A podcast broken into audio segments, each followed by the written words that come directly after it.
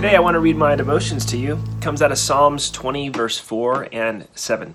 It says this, "May he give you the desire of your heart and make all your plans succeed."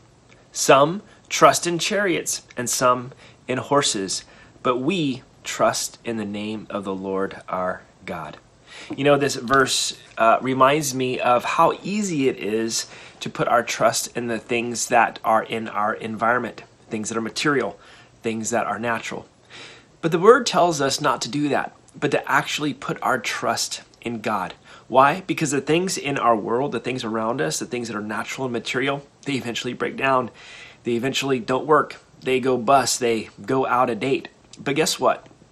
The Lord does not. The Lord is faithful. The Lord is good. He never changes season to season. It says in His Word that He is our rock on which we may stand. You know, I was really encouraged by this scripture today because sometimes when we go through different seasons and we go through different challenges, uh, we have a struggle with uh, what the outcome is going to be.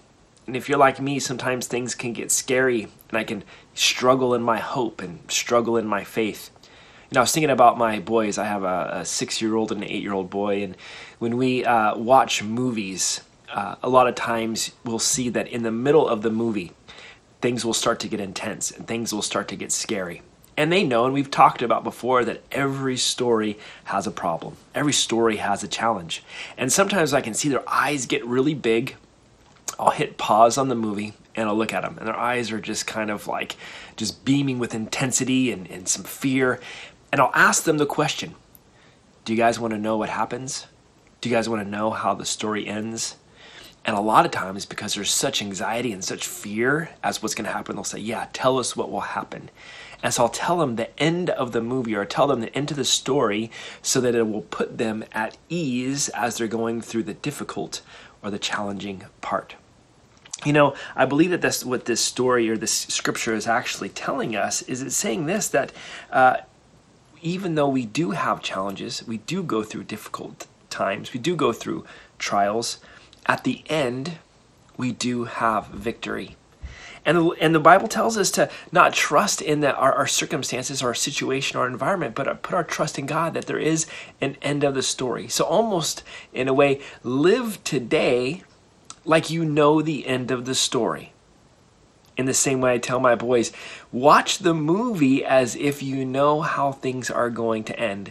The truth is, is that we know the end of our story. We have the victory in the Lord. He's good. He's promised us. He's given us uh, a promise that we will have relationship with Him. We'll enter into eternity with Him as we have relationship with God.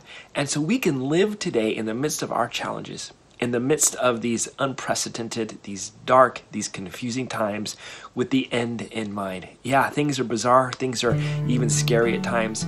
But we can live today at peace knowing that we have the victory in the end with our, in our relationship with God. I hope that encourages you. God bless.